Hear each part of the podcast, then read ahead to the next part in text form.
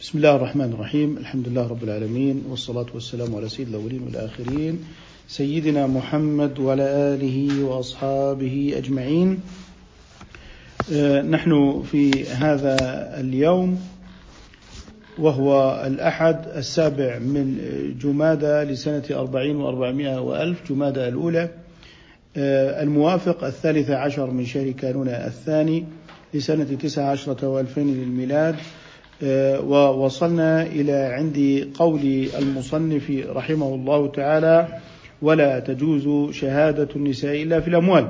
تفضلوا دكتور إبراهيم. قال المصنف رحمه الله ولا تجوز شهادة النساء إلا في الأموال ومئة امرأة, ومئة امرأة كامرأتين وذلك كرجل واحد. يقضى بذلك مع رجل مع رجل أو مع اليمين فيما يجوز فيه شاهد ويمين. وشهادة امرأتين فقط فيما لا يطلع عليه الرجال من الولادة والاستهلال وشبهه جائز. نعم هنا يؤكد ما كنا نتكلم فيه سابقا وهو أنه لا تجوز شهادة النساء إلا في الأموال. ثم قال ومئة امرأة كامرأتين.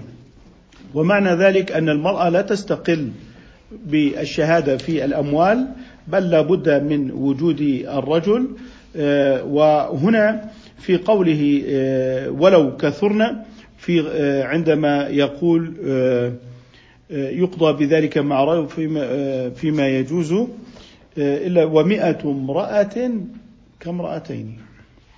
طيب لو أن مرأتين شهدتا على دين معهم معهن رجل والدين قيمته ألف دينار. فإذا بعد الحكم رجعت المرأتان عن شهادتهما وقلنا كنا مخطئتين فماذا يترتب؟ يغرمن نصف الألف. يغرمن نصف الألف. طب لو شهدت امرأة مئة امرأة على وقوع ذلك الدين ومعهن رجل فرجعت ثمانية وتسعون امرأة ثمان وتسعون امرأة عن شهادتهن وبقيت امرأتان. لا أبدا أبدا. طيب لو أن رجلا وامرأة شهدا على رضاع مثلا شهدا على رضاع. شهادة المرأة كالرجل في هذا. شهادة المرأة كالرجل. فلو شهدت امرأتان مع رجل على دين ورجعت واحدة فتضمن الواحدة الربع. تضمن الواحدة ربع الدين. لأن الثنتان مشتركتان في إثبات النصف. طيب. لكن لو أن امرأة ورجلا آه، شهدا بالرضاع فطلق على الزوج بنصف المهر. ثم رجعت المرأة عن الشهادة تضمن نصف المهر بعد الحكم. تضمن نصف المهر. اعتبرناها هنا كشهادات الرجل. بينما في الدين اعتبرنا المرأة شهادة نصف. هل هذا له علاقة بالذكورة والأنوثة؟ يعني ليس يعني هذا هذا الحس النفسي المرض النفسي الذي أصبحنا نعاني منه. ذكورة وأنوثة ها هي المرأة هنا شهادتها كشهادة الرجل في الرضاع. وهنا شهادتها كشهادة نصف الرجل. وهنا لا نقبل شهادة الرجل في في في, في مسائل النساء ونقبل فيها شهادة المرأة. يعني في الجنايات لم نقبل شهادة المرأة. في في الأموال قبلنا شهادة المرأة على النصف من شهادة الرجل وجعلنا امرأتين كرجل واحد. في خصائص النساء لم نقبل شهادة الرجال أبدا. في الرضاع اعتبرنا شهادة المرأة كشهادة الرجل. ما علاقة ذلك بالذكورة والأنوثة يا بني آدم؟ ما علاقة ذلك بالذكورة والأنوثة؟ لكن هذا الواقع مسكون بتاريخ أوروبا في علاقته مع في العلاقة بين الرجل والمرأة ونحن نستورد مشاكل الآخرين. ما لنا وما لهذه القسمة الضيزة. هذه قسمة ضيزة. لذلك عندما نقول إن شهادة الرجل معتبرة في الجنايات ولا تعتبر شهادة المرأة؟ وقلنا شهادة الرجل غير معتبرة في خصائص النساء والمعتبر شهادة النساء. وفي الأموال أجريناها على النصف وفي الرضاع جرت على كما جرى على الرجل. هناك المرأة تطلع على الرضاع. المرأة تطلع على الرضاع. ليس لها شأن في القتال بين الرجال. ليس شأن لها ليس هذا من شأنها في هذا ليس من مواضع اهتمامها أصلا. لكن الرضاع موضع اهتمام للمرأة. لكن الدماء ليست من مواضعها أصلا. هذه جيوش العالم. كم امرأة في كل جيش؟ كم نسبة النساء؟ هذه معاملات المقاولات والبناء. كم نسبة النساء فيها؟ لكن إذا ذهبت إلى التخصصات الاجتماعية اللغوية والأدبية والتاريخية وجدت النساء.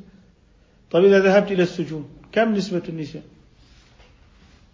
يعني الواقع الواقع يشهد بأن هناك طبائع مختلفة. والشريعة جاءت هنا موافقة لما في الطبائع. لكن الإلحاد لا يؤمن هنا بتعدد النوع وبتعدد الطبع لأن تعدد الطبع هنا يؤدي إلى مسائل تخالف فلسفته وليس تخالف العلم لكننا نجد الشريعة موافقة للطبيعة التي جبل عليها الرجل والتي جبلت عليها المرأة. الرجل يأنف من الدخول في مسائل النساء. يريد أن يسأل في يأنف. والمرأة تبتعد عن مسائل الرجال. واضح؟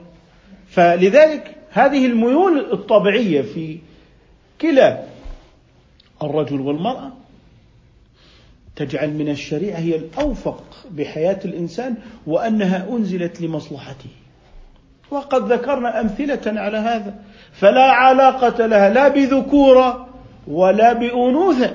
لكن هؤلاء القوم يعني يأتون إلى حالة لا توجد مشكلة فيصطنعون مشكلة. ثم يأتون إلى المشكلة الحقيقية فيتجاهلونها. مشكلة العالم الإسلامي الفقر.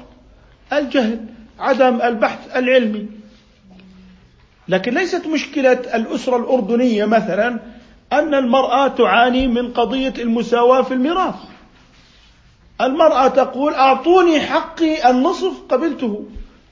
أعطوني حقي الشرعي.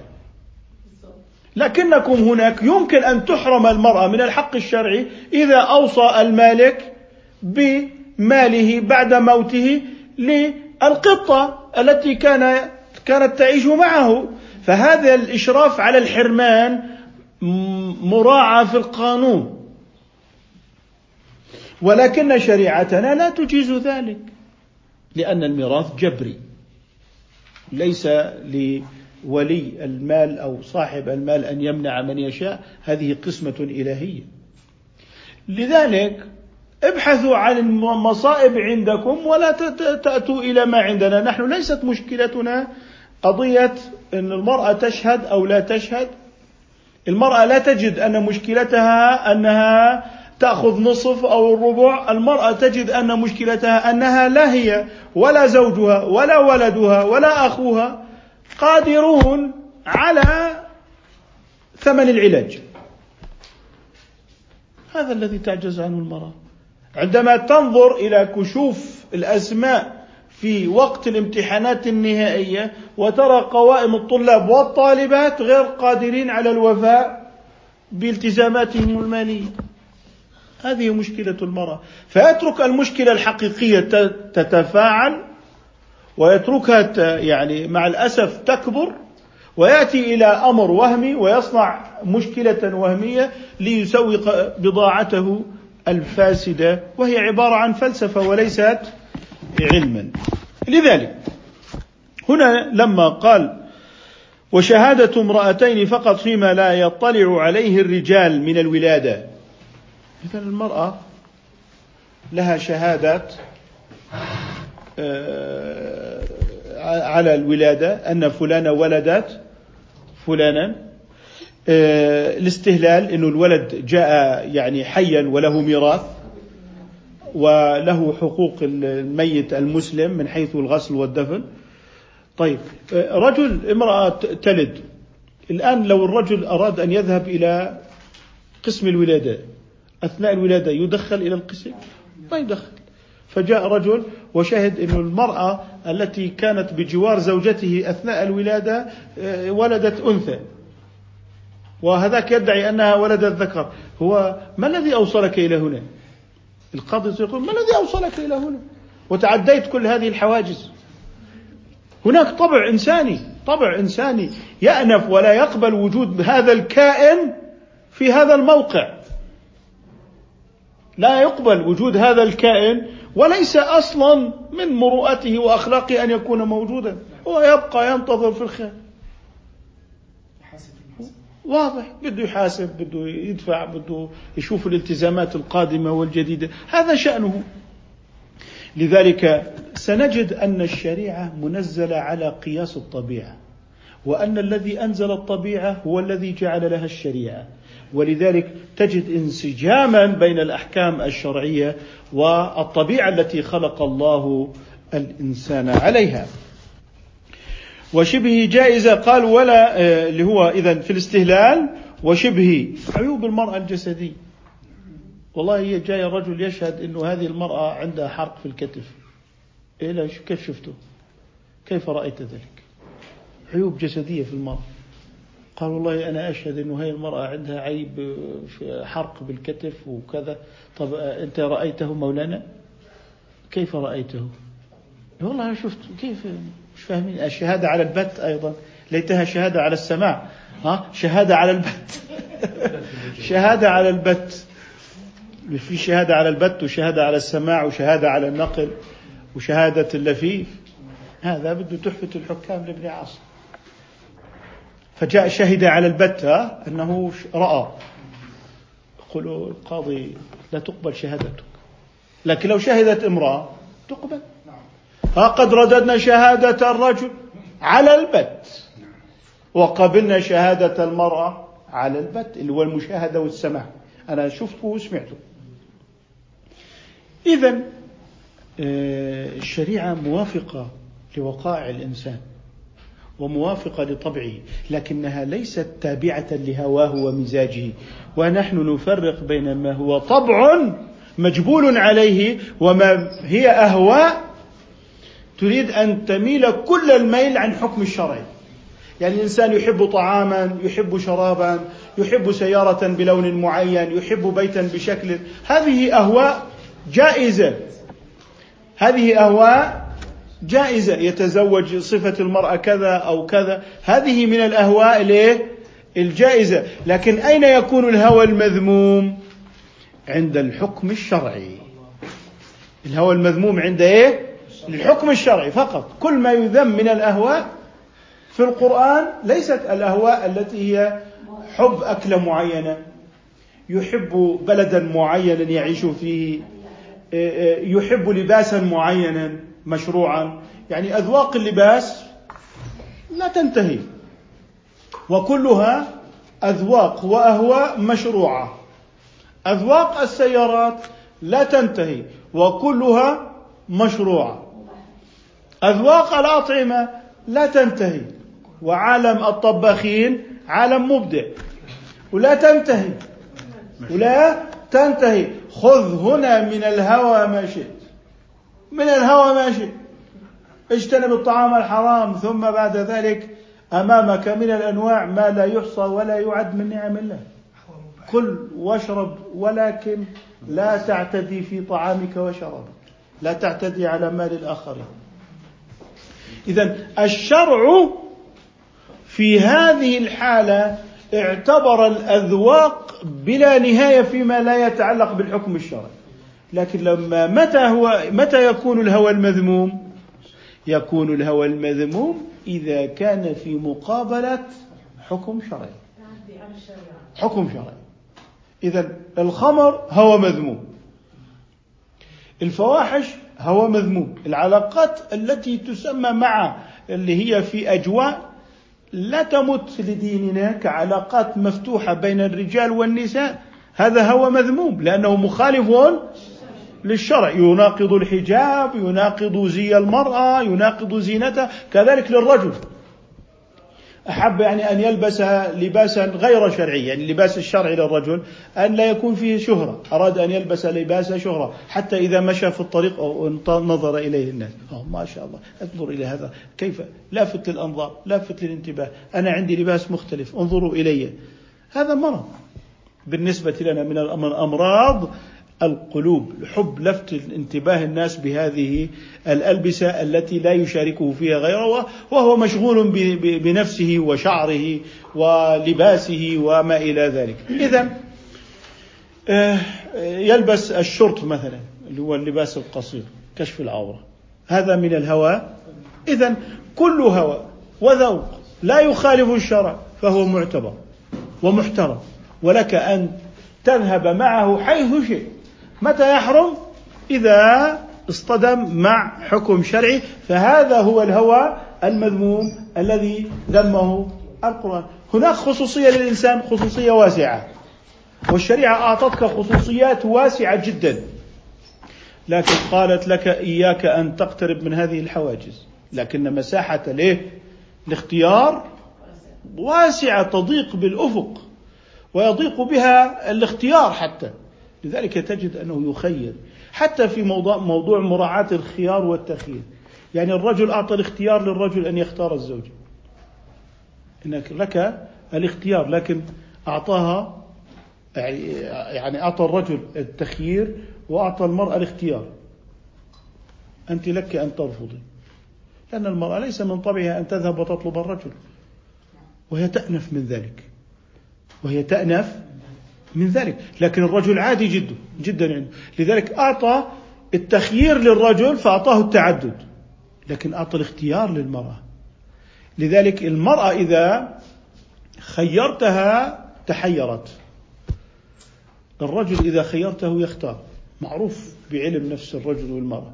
الرجل إذا أراد أن يشتري لباسا ينزل إلى السوق. رآه قبل شهر قبل شهر فينزل وعلى ذلك اللباس فيأخذه دون نقاش بالسعر الموجود ثم ينطلق راشدا.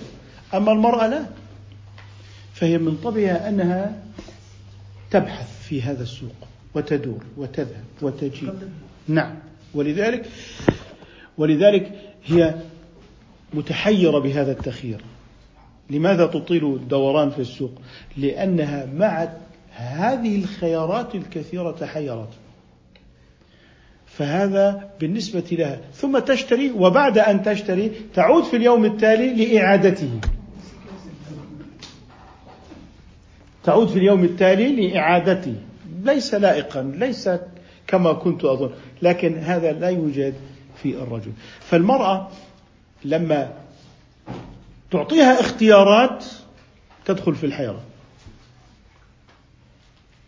وهي قادرة على الأداء لعدة واجبات. ممكن تعنى بالولد وتعنى بالطعام وممكن تعنى بالبيت وأيضا تجلي وتتحدث على الهاتف في وقت واحد. تماما. هذا ليس للرجل. يعني نادرا تقول إنه المرأة مشغولة بأمر تقول لا اتركوني لا خليني أنا بالغسيل. ما بتقول هذا. لا خلوني أنا أنا الآن في صنع الطعام اتركوني أنا في صنع الطعام. هذا لا تجده عند المرأة إنما تجده عند إيه؟ الرجل. يكتب رسالة يريد أن يكتب كلمتين. ابتعدوا عني أريد أن أكتب كلمتين. ابتعدوا عني أنا أريد يا أخي لا لا تشوش علي. لذلك ستجد أن الرجل يعني إذا خيرته لم يضق به الاختيار اختار. يعني ممكن رجل يقول لأمه نزوجك بنت عمك أم نزوجك ابنة خالك؟ يقولها يا أمي اختاري واحد. أنا عادي عندي هذه وهذه خذي واحدة لكن المرأة لا. لذلك في الشرح الصغير للدردير إذا المرأة وكلت الولي وقالت له اختر من تحب لي. قالوا يجب أن يعين لها. يعني رأى رجلا مناسبا يجب أن يعين لها يقولها اخترت لك فلان تقبلينه؟ يجب أن يعين. قال لاختلاف أغراض النساء بالرجال. أغراضهم أغراضهن مختلفة. طيب إذا واحد وكل رجلا أن يزوجه بمن يحب؟ قال لا يجب عليه أن يعين. وإذا عقد الزواج لزم إيه؟ الزوج. وإذا طلق قبل الدخول عليه نصف المهر قال لعدم اختلاف أغراض الرجال. أغراض الرجال خلاص امرأة تدير بالها بالبيت وتدير بالها على الأسرة وكذا وما إلى ذلك. مكنز من مكانز علم النفس في الفقه الإسلامي. مكنز من مكانز علم الاجتماع في الفقه الإسلامي. مكنز من مكانز علم الاقتصاد في الفقه الإسلامي. الفقه الإسلامي هو مستودع فكر هذه الأمة. هو مستودع. يحتاج إلى تكرير. ابن خلدون وهو يعني تلميذ ابن عبد السلام شارح جامع الأمهات خرج بنظرية الاجتماع. ستجد أنه عندما تكلم في النقود وتكلم في الصناع وتكلم في العمران وتكلم في الاجتماع الإنساني وتكلم في شبكة العلاقات إنما يتكلم بناء على الفقه. إنما يتكلم بناء عليه يعني هو أحسن فهم الفقه من زاوية المجتمع. أحسن فهم الفقه من زاوية المجتمع. ولكن لابد من توضيح شيء فيما يعني تكلم فيه ابن أبي زيد رحمه الله في قوله ولا تجوز شهادة النساء إلا في الأموال مفهومه أن شهادتها في خصائص النساء أيضا لا تجوز. بناء على القول إن من أقوى صيغ النفي أنه يأتي بهذه الصيغة لا وإلا. ولكننا نقول إن هذا يفهم من الحصر إذا اعتقد أن الحصر مطلق ولا يوجد حصر مطلق. كقوله تعالى في سيدنا رسول الله صلى الله عليه وسلم إن أنت إلا نذير. أليس بشيرا؟ طيب لو قلت إن الحصر مطلق اذا هو ليس بشيرا. صحيح؟ إنما الأعمال بالنيات. كذلك لا يوجد حصر مطلق. لذلك لا يفهم الحصر المطلق وقد يعترض علينا بأنكم قلتم قل لا أجد فيما أوحي إلي محرما على طاعم يطعمه إلا يكون ميتة. هل ذكرت الخيل هنا؟ والبغال؟ والحمير؟ فلما استدللتم بالحصر هنا على عدم جواز أكلها؟ تمام؟ ف وهي ليست مذكورة في هذا الحصر. هذا التعامل بناء على أن قوله تعالى قل لا أجد فيما أوحي إلي محرما على أنه حصر مطلق. لكنه ليس حصرا مطلق مطلقا. لكننا نقول إنه لا ينفي أن الخيل والبغال والحمير أيضا محرمة. لأنه لا يوجد حصر مطلق. فكما في قوله تعالى إن أنت إلا نذير لا ينفي عنه عليه الصلاة والسلام البشارة. كذلك هنا في قوله تعالى قل لا أجد فيما أوحي إلي محرما على طاعم يطعمه. لا ينفي أيضا أن يكون إيه؟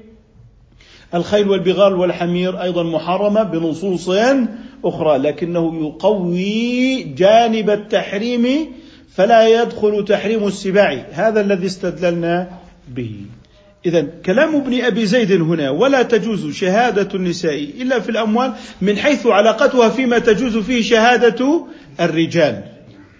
إذا من حيث لا تقبل فيه شهادة الرجال لا يجوز إلا أن تشهد في الأموال. إذا الحصر مقيد أم لا؟ إذا الحصر مقيد ولا يوجد حصر مطلق كما يفهم من بعض الأقوال. ثم انتقل يتحدث عن شهادة العدو على عدوه ومن يعني تجوز شهادته ومن لا تجوز شهادته. تفضل دكتور إبراهيم اقرأ من عند قوله ولا تجوز شهادة خصم قال المصنف رحمه الله ولا تجوز شهادة خصم ولا ضمين ولا يقبل إلا العدول ولا تجوز شهادة المحدود ولا شهادة عبد ولا صبي ولا كافر. وإذا تاب المحدود في الزنا قبلت شهادته إلا في الزنا. ولا تجوز شهادة الابن للأبوين ولا هما له ولا الزوج للزوجة ولا هي له. وتجوز شهادة الأخ العدل لأخيه ولا تجوز شهادة مجرد في كذب أو مظهر بكبيرة ولا جار لنفسه ولا دافع عنها. لا جار لنفسه نفعا. ساقطة من بعض النسخ. ولا جار لنفسه. نفعا. ولا جار لنفسه نفعا ولا دافع عنها ولا وصي ليتيمه وتجوز شهادته عليه. طيب. لأن يتكلم ولا تجوز شهادة خصم.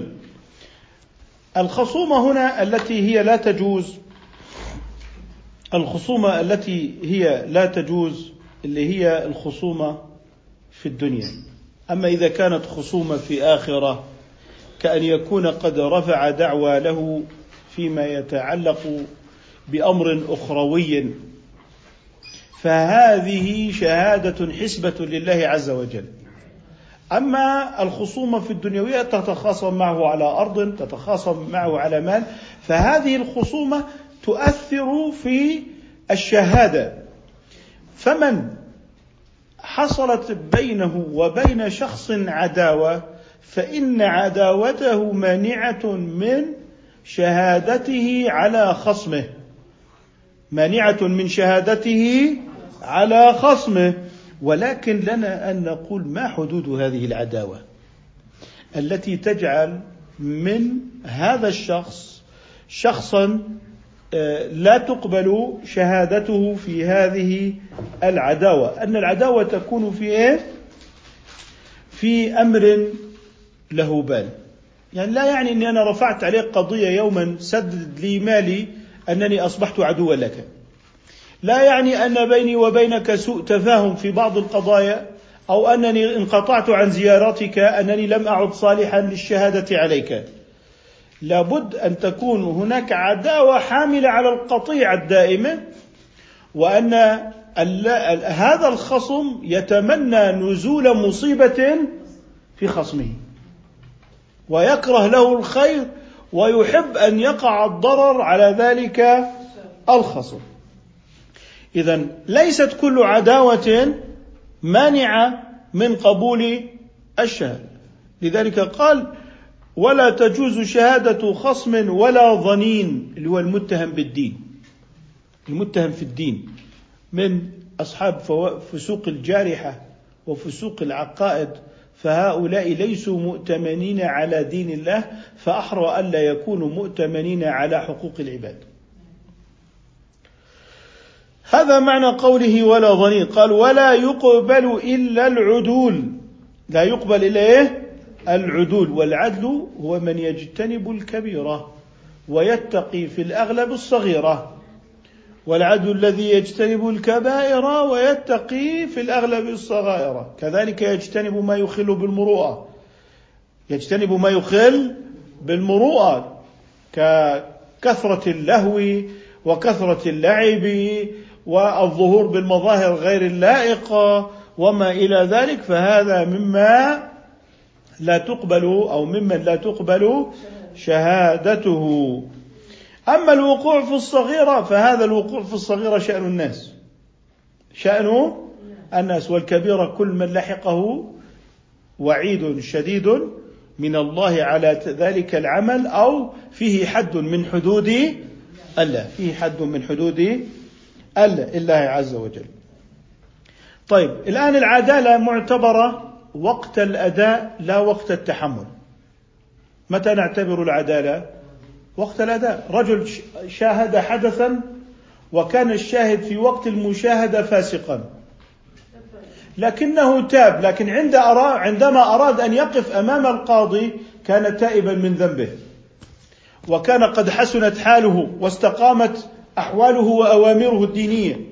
فالمعتبر بالعدالة وقت ادائها أمام القاضي وليس وقت التحمل وليس وقت التحمل. فلو تحملها صبيا يعني صبي رأى جريمة قتل. لا يعتبر. طب بعدما بلغ أداها أداها إيه؟ على حالات العدالة. طب فإن شهد وهو صبي فردت فلا يقبل منه أن يشهد بعد البلوغ.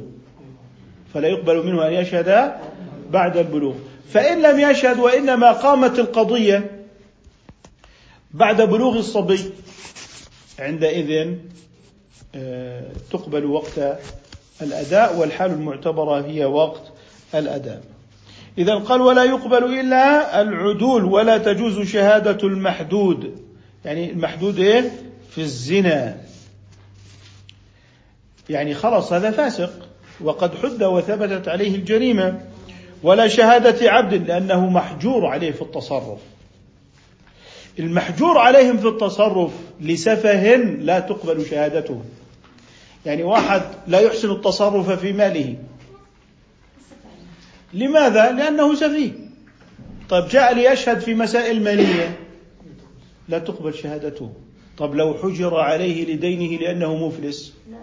تقبل شهادته. إذا ليس كل محجور ترد شهادته. المحجور لسفه لا تقبل شهادته لأنه لابد في الشاهد أن يكون متيقظا ومتفطنا. حتى لا يشهد على ما لا يفهم. فلذلك هو مفلس وتاجر لكنه أفلس ليس لسفه إنما حالة اقتصادية خسائر مالية ظروف عامة وما إلى ذلك. اذا ولا صبي ولا تقبل شهادة الكافر لأنه ليس مؤتمنا. وعندما قال ولا إذا تاب المحدود في الزنا قبلت شهادته إلا في الزنا. وإذا تاب المحدود في الزنا قبلت شهادته إلا إيه؟ في الزنا. طب وإذا كان في القذف؟ قبلت شهادته إلا في القذف. وإذا حد في الخمر قبلت شهادته إلا في الخمر. إذا هنا هل قوله هنا إلا في الزنا من باب الحصر بالزنا ولا من باب دلالة التنبيه؟ وذكر نوعا وأراد بقية الأنواع. إذا أراد نوعا وأراد إذا ذكر نوعا وأراد بقية الأنواع. إذا هذا بنسميه من باب دلالة التنبيه. من باب دلالة التنبيه. كذكر النبي صلى الله عليه وسلم لأصناف الربا الستة. الذهب بالذهب. والمذاهب الأربعة جميعا ذهبت إلى الأقيسة وأن هذه الأنواع ليست محصورة. كذلك في صدقة الفطر نبه على أنواع. ولا صدقة الفطر محصورة بالأنواع المذكورة. لم يذكر البر ولم يذكر الأرز.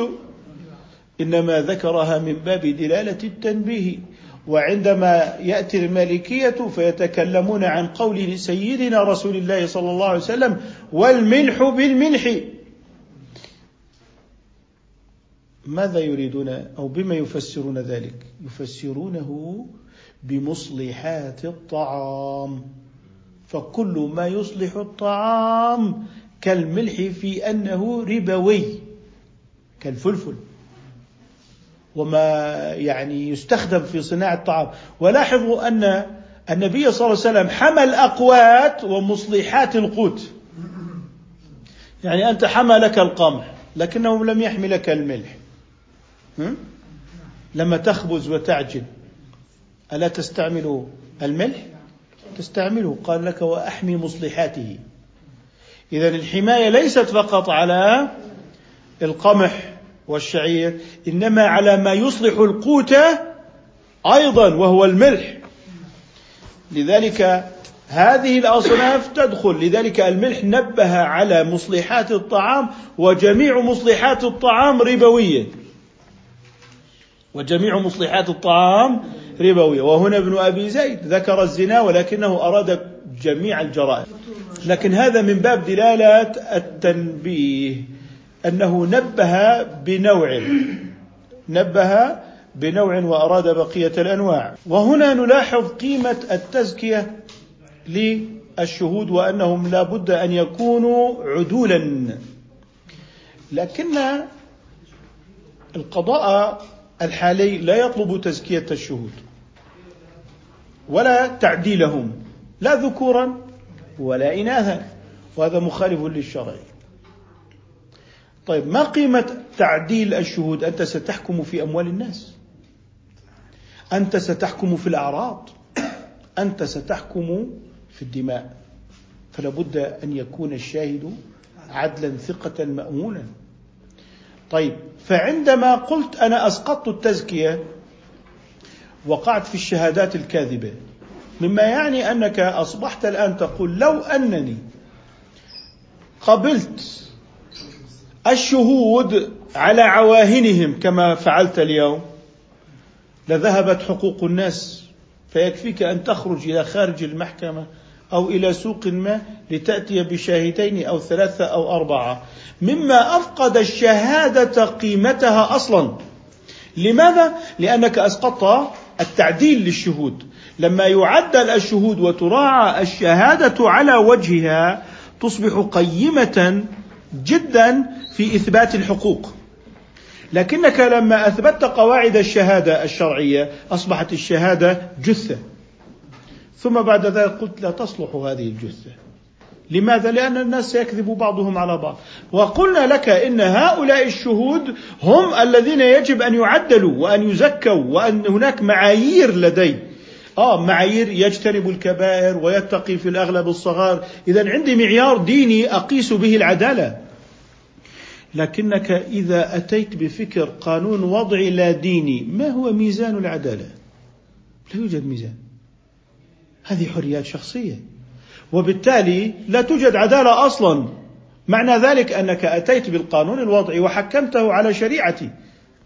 فيما يتعلق بتزكية الشهود وعدالتهم. أنا أملك معيار لكنك لو أردت معيارا فإنك لا تستطيع.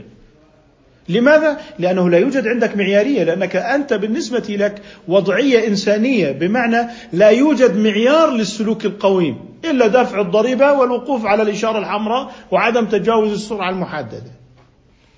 لكنني لي نموذج سلوك يومي عبر الصلاة والزكاة والصيام والحج أستطيع من خلال هذا المعيار اليومي أن أثبت عدالة الشهود.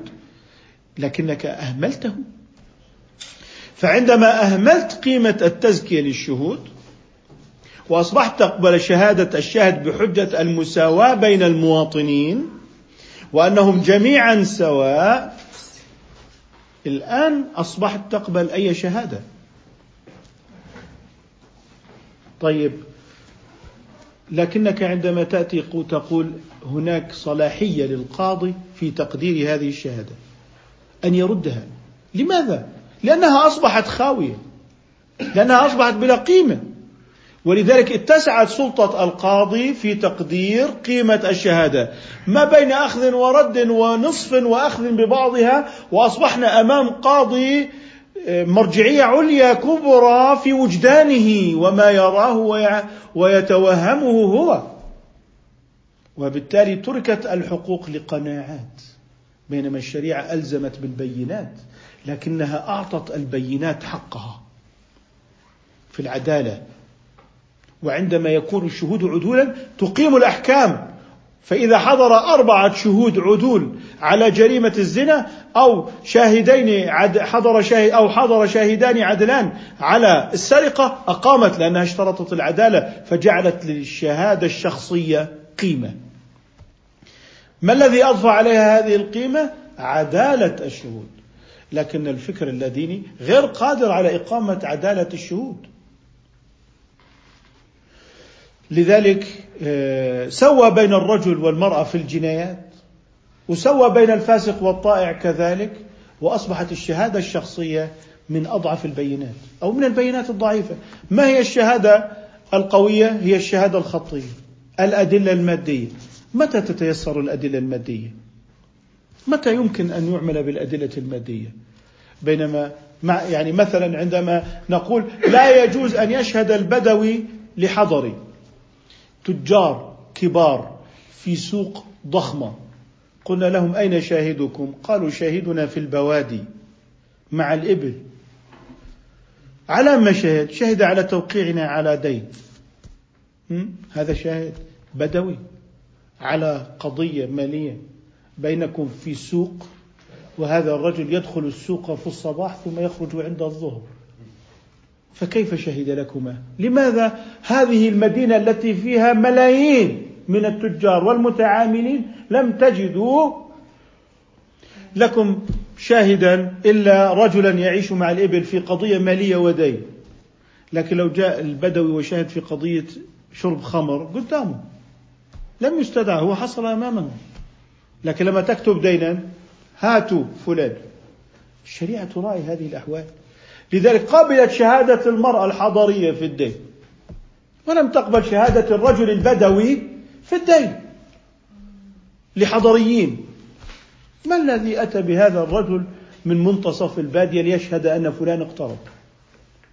طب ما هو عندكم أبناء العمومة بجواركم لماذا أتيت لذلك نحن عندنا عندما يأتي الشاهد هناك تقييم من القاضي لكن سلطته ليست نهائية في التقييم وليس وجدانيا بناء على على وقائع وأن ما هناك ما يشبه أن هناك ما يشبه في صدق المدعي. لذلك القوانين الوضعية جعلت قيمة البينة الشخصية متأخرة. بينما القيمة اللي هي إيه؟ الكتاب الخط والكتاب قيمته قيمته أعلى. فقال لك مثلا إذا كان الدين يزيد على مئة دينار فلا يثبت بالبينة الشخصية. يعني لماذا تغضبون من شهادة الرجل؟ طب ما أنتم أسقطتم شهادة رجلين. فلو أنك ادعيت على أحد بدين خمسمائة دينار وجئت بشهادة رجلين سيقولان لك لا تثبت الديون فوق مئة دينار بالبينة الشخصية لابد أن يكون خطيا. إلا إذا وجد مانع أدبي بمعنى أنه أقرض أباه فلا يعقل أن يقول لأبيه يا أبتي أكتب. فللمانع الأدبي قلنا يعني لكن القانون في البينات يقول لك أنت في هذا يعني إذا كان الدين فوق المئة لا يثبت بالبينة الشخصية لابد إقرار كتابي خطي. وكتبته بالخط. طيب وهذان الشاهدان العدلان. ردت شهادتهما. طيب وهذه المرأة ردت شهادتها لأجل الورقة. لا تقبل شهادة المرأة ولا تقبل شهادة الرجل. وثم تقول لي شهادة المرأة بشهادة الآية وشهادة الرجلين بشهادة أربع نساء ولا شهادة؟ ما هذا؟ أنت لم تبقي لا شهادة للرجل ولا شهادة للمرأة. لذلك القوانين الوضعية عاجزة أصلا عن العمل بالبينات الشخصية. لافتقارها إلى معيار التقوى والعدالة وافتقارها إلى الخوف من الله. افتقارها إلى الوعد بالجزاء الأخروي. لأنها أصلا تأتي بالبينة الشخصية ستقول له احلف لا ديني ملحد لا يؤمن بالدار الآخرة على ما سيقسم لذلك الفكر اللاديني هو سبب انهيار الحقوق سبب ضياع آه، البينات في الحقوق طيب حتى لو أنك شهدت في المحكمة إيه؟ الموضوع ستذهب القضية إلى التمييز التمييز لا ينظر في الموضوع. لا لن يقول لماذا رد القاضي شهادة هذا الشاهد. لن ينظر في ذلك. لماذا؟ لأنه محكمة التمييز اللي هي مثل محكمة النقد في مصر. هي محكمة قانون وليست محكمة موضوع. بمعنى عندما ترفع للتمييز التمييز لا يأتي بالخصوم ولا يأتي بالمدعي ولا بالمدعى عليه. إنما ينظر في الورق. ينظر في إيه؟ هذا ثم بعد ذلك يعطيك حكما قطعيا. ردت الشهادات. وترد الشهادة لأنه لا يوجد تعديل. طب أنت رددت الشهادة لا يوجد تعديل. لماذا لا يوجد تعديل؟ لأنك غير قادر أصلا على إيجاد نموذج لعدالة الشهود نهائيا لأنك فكر لا ديني. القسم لا قيمة له. طب والله لا ديني يقسم بما يعظم. هذا لا يؤمن بالمقدس يا أخي. لا يؤمن بمقدس على ما يقسم. لذلك الفكر الإلحادي الوضعي أضعف حقوق الناس وأماتها بسبب طريقته في موضوع البينات الشخصية. لكننا نقول إن البينات الشخصية في الشرع قوية والبينة آه، الشخصية مهمة جدا وتبنى عليها الأحكام. لكننا عندما نتكلم عن البينة الشخصية إنما نتكلم عن الشهود ونتكلم عن عدالة الشهود. ثم انتقل يتكلم على إلى عند قوله ولا تجوز شهادة الابن للأبوين. يعني لا تجوز شهادة الفرع لأصله ولا الأصل لفرعه. يعني الأب يشهد لولده والولد يشهد لأبيه. للعاطفة والموالاة. العاطفة والموالاة. لاحظ أننا هنا الطبائع حاضرة في المراعاة. إنه هذا الولد بالطبيعة سينحاز إلى أبيه. لذلك نحن عندما نتكلم في البينة الشخصية وهي الشهود إنما نتكلم في أشياء وازنة فلما احتطنا لها إنما نريدها صادقة عادلة كافية لا أن نلغيها ونؤخرها جميعا إلى رتبة إلى ما وراء الفحص الطبي أو إلى ما وراء الكتابة قال ولا الزوج للزوجة. حتى اللي هي الزوج للزوجة حال العصمة. طب إذا انفصل الزوج عن الزوجة خلاص المرأة يعني يمكن أن تشهد للزوج. قال ولا هي له ولا المرأة تشهد للزوج. وتجوز شهادة الأخ العدل لأخيه. تجوز شهادة العدل إيه؟ لأخيه في الأموال أو ما يقول يعني أنك أنت عدل تشهد لأخيك. أن له مال. أو ما يؤول إلى مال أو ما يؤول إلى مال ولكن لابد أن يكون مبرزا في العدالة. ومن هو المبرز في العدالة؟ هو المنقطع في صفات الخير. هو المنقطع في صفات الخير. أما في غير الأموال في غير الأموال شهادة مثلا على فسق شاهد أراد أن يثبت حد القذف. مثلا نقول له لا تقبل لأنك تريد أن تدفع المعرة عن أخيك. تريد أن تدفع المعرة عن أخيك. فالأنا الآن ليست القضية في الأموال إنما تريد أن تدفع له المعرة عن الأخ.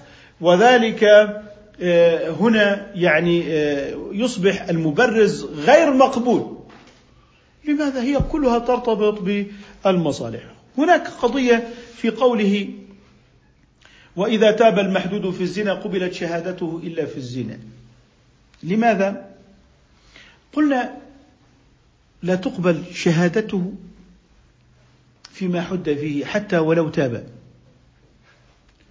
يعني حد في خمر فشهد على رجل بالزنا. تقبل شهادته في الزنا. طيب حد في خمر فأراد أن يشهد على رجل بشرب الخمر. نقول له صح أنت عدل وتبت لكننا لا نقبل. لماذا؟ قال لأنك حريص على التأسي. ما معنى حريص على التأسي؟ يعني أنت عندما اتهمت بشرب الخمر الآن أنت الوحيد في البلدة جلدت في شرب الخمر فصرت تقول يعني هو لا يوجد إلا أنا. ألا يوجد معي آخر؟ نتواسى في قسمة التهمة والمجتمع ينظر إلينا على أننا شاربو خمر. فيصبح حريصا على إيه؟ أن يزداد شرب الخمر والمحدودون في شرب الخمر لأن المصيبة إذا خصت هالت وإذا عمت هانت إذا خصت إيه؟ هالت وإذا عمت هانت يقول لك والله ما هم يعني المجلودون بالخمر كثر لماذا تلومني أنا؟ لكن هو يريد أن يكثرهم. ولاحظوا أنه يريد بالشهادة أن يكثر الشراب ليدفع عن نفسه المعرة في المجتمع. يعني كأنه يريد أن يصنع رايا عاما. إنه معلش يعني شرب الخمر يعني لا يعني ليس كثيرا. الناس مصابون به. الناس مصابون بشرب الخمر. هناك من المشايخ على المنابر يفعلون يقول لك الناس الآن يشربون الخمر الناس يفعلون الناس يا أخي إحنا حريصون على أن يظهر خلاف ذلك. نحن حريصون انظروا إلى هذه المرأة الصابرة على أولادها وربتهم. انظروا إلى هذا الرجل الصالح. القصص لذلك أصبح الإعلام يبحث عن الجرائم. إعلام الفضائح. إعلام الإيه؟ الفضائح. ولذلك الشريعة في هنا في هذا ضد إعلام الفضائح. أظهروا الخير. إذ تلقونه بإيه؟ بألسنتكم. طيب لولا إذ سمعتموه ظن المؤمنون والمؤمنات إذا الشرع يريد أن يظن المجتمع بنفسه الخير. طيب المشايخ على صفحات الفيس. انظروا فلان ماذا يفعل. انظروا فلان وزير كيف تخرج بناته.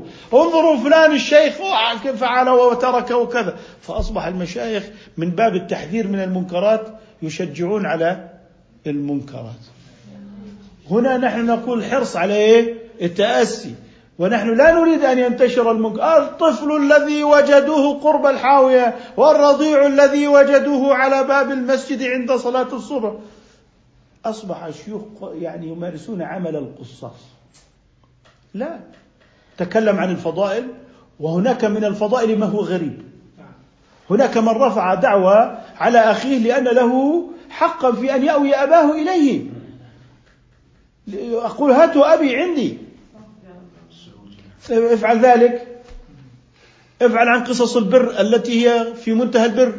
إذا أردت أن يعني تكثر من هذا. الخير لكن على العكس مع الأسف الشديد. انظروا فلان رسم الرسول انظروا هاي الصورة اللي رسم فيها الرسول صورة مزيئة يصلح حالك أيها الشيخ الجليل. لا تفعل ذلك.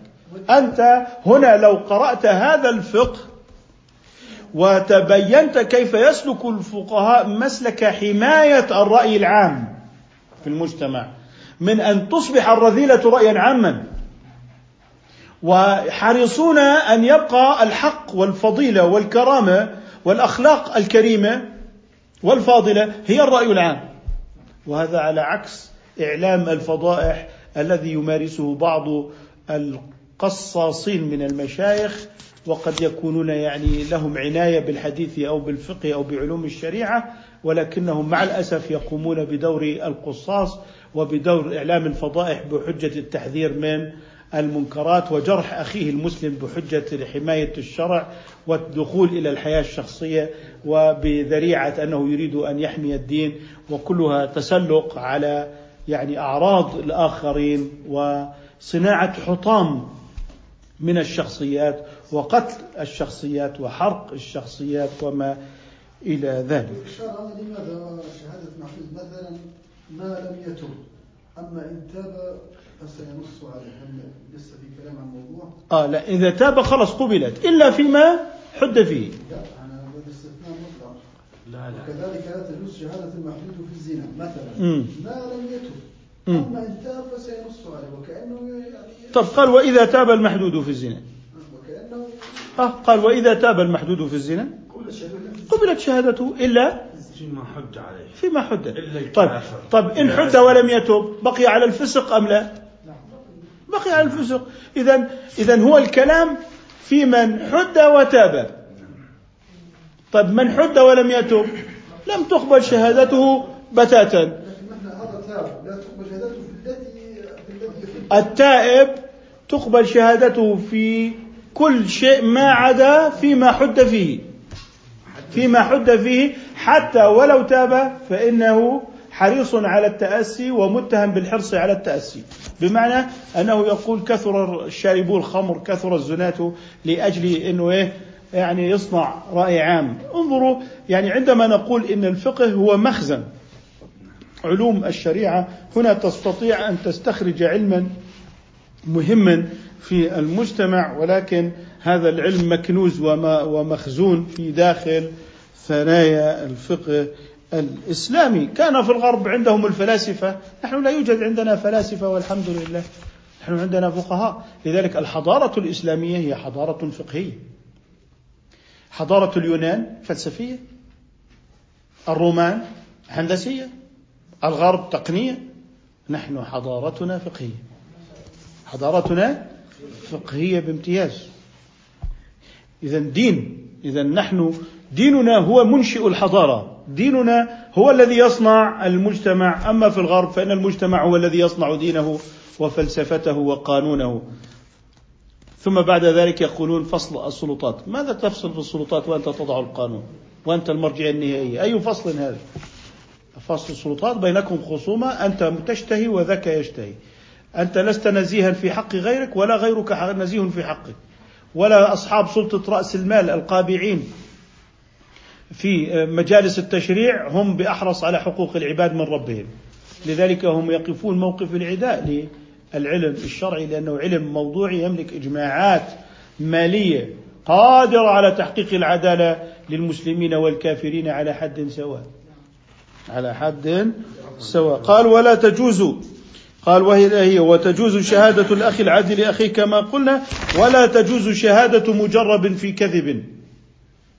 من جرب عليه الكذب فلا تجوز شهادته أو مظهر الإيه الكبيرة طيب الكذب إذا كان للإصلاح بين الناس فإنه لا يقدح لأنه مشروع. طب لو كذب مرة واحدة هل ترد شهادته؟ لا ترد شهادته إنما هو من عرف بالكذب. وإلا لو أردت أن من كذب مرة ترد شهادته فعليك أن تغلق باب المحكمة. هذا يقع فيه الإنسان ضعيف. نحن لم نأتي لمجتمعات ملائكية. نحن نعيش في مجتمعات بشرية مصابة بما يصاب به البشر. لذلك تكرار الكذب هو المانع من العدالة في أو هو المانع في العدالة في الشهادة. طيب لما قال أو مظهر لكبيرة لاحظ في كذب أو مظهر لكبيرة. أليس الكذب من الكبائر؟ فيكون الكذب قد ذكر مرتين مرة على سبيل الخصوص ومرة في العام لأن هذا من العام الذي عطف على الخاص لأن الصدق والكذب هما مدخل صحة الشهادة. فلذلك خص كبيرة الكذب بهذه الخصوصية لأن كبيرة الكذب هي مركز وأساس موضوع الشهادة. قال ولا جار لنفسه نفعا. فمن أراد بشهادته أن يجر نفعا لنفسه فلا يجوز له أن يشهد. مثلا أنا لي ألف دينار على سعيد. وسعيد يدعي بألف دينار له على خالد. فجئت لأشهد لسعيد أن له ألفا على خالد. لو أن خالد سدد لو أن خالدا سدد فيسدد إيه؟ مديني أنا. فسأخذ أنا من مديني. إذا أنا بشهادتي على هذا الدين جلبت منفعة لنفسي وهذا مما جر لنفسه نفعا. قال ولا دافع عنها ضررا. ولا دافع عنها ضررا. بمعنى ادعى رجلان أن فلان قتل خطأ. فلان دعا رجلان أن فلان قتل فلان خطأ وفلان هو من قومي وأنا من عاقلته. القاتل أنه من عاقلتي أو من قومي. الآن أنا قلت هؤلاء الشهود الذين شهدوا بالقتل فساق. يشربون الخمر. سيأتي القاضي ويقول لي طيب أنت لو أنه صحت شهادة, شهادة هذين الرجلين على القتل الخطأ الذي قتله ابن عمك فسيترتب عليك أن تدفع من الدية. أليس كذلك؟ إذا أنت تريد أن تدفع ضررا عن نفسك فلا تريد أن تدفع من الدية. فتريد أن تثبت فسق الشهود على قتل خطأ حتى لا تدفع من الدية. بناء عليه لا نقبل شهادتك لأن هذا يدفع مضرة عنك. ولك آه، في ذلك مأرب. طيب طب أنا فقير. أصلا لا أدفع في الدية. أصلا لا أدفع في الدية. قال إذا نقبل شهادتك لأنك لا تدفع ضررا عن نفسك لأنك فقير. إذا الشهادة ترد إذا جلبت منفعة للشاهد أو دفعت ضرا عنه. حتى ولو كان عدلا أي نعم حتى لو كان عدلا. إذا نحن نتكلم في من هو؟ عدل. إذا انظروا إلى الاحتياطات القيمة للشهادة التي نعتبرها ربما يعترض علينا. لو أنكم تريدون أن تقيموا الشهادة والبينة الشخصية الناس ستأكل بعضها. انظر إلى قوانيننا في بناء الشهادة وفي اعتبارها في القضاء. لا تنطلق من بادي النظر. لا تنطلق من ذلك. انظر كيف قومنا الشهادات في هذا الباب. قال ولا وصي ليتيمه ولا وصي ليتيمه. أنت تريد أن تشهد لوصيك. أنا له مالا على فلان. وأنت وصي عليه. طب لو أنه فلان سدد سيصبح المال تحت تصرفك. نعم هو مال الصبي صح؟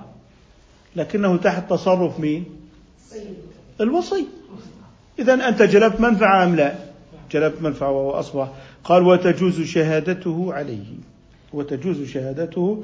كل اللي قلنا لهم لا تجوز شهادتهم لهم كالابن لأبيه والزوجة لزوجها والزوج لزوجته فتجوز شهادته عليه. كان يشهد الرجل على الزوجة. أو يشهد الولد على أبيه. أو يشهد الابن على أمه. واضح؟ إلا إذا كان هناك عداوة. ممكن صار بينهم عداوة بين الزوجين بعد مثلا أو الزوج والزوجة بينهم خصومة. إذا نقول إن العداوة والمصلحة أو دفع المضرة مانع من صحة الشهادة مانعة من صحة الشهادة. طيب كذلك إذا كانت لك عداوة مع سعيد فلا يجوز لك أن تشهد على أبيه أيضا أو على زوجته أو على أخيه. واضح؟ إذا العداوة مانعة من الشهادة أيضا على من يعني آه، يعني يمثلون يعني آه، يعني صلة مهمة بالشاهد أو بالمشهود عليه عفوا. آه، تفضل أخي مثنى الضاري بارك الله فيك لك مداخلة ورأي جزاك الله خير تقدم به. بارك الله فيك شيخي. ذكر الشارح في فواكه الدواني أن من من استثناهم آه، في من حد ولم تقبل شهادته فيما حد عليه الكافر إذا أسلم فتقبل شهادته في كل شيء حتى فيما حد عليه. أثناء كفره. أثناء حد في أثناء كفره ثم نعم ثم أسلم, نعم. فتقبل لأن الإسلام يجوب ما قبله. نعم صحيح. وكذا القاضي إذا حد وتاب. يصح حكمه فيما حد عليه ولو لأن القاضي له خصوصية في هذا الأمر. طيب. هكذا. طيب. أشكر أخي مثنى الضاري على مداخلته القيمة وبارك الله فيك أخي مثنى نسأل الله أن ينفع بكم إن شاء الله تعالى. سبحانك اللهم وبحمدك نشهد أن لا إله إلا أنت نستغفرك ونتوب إليك.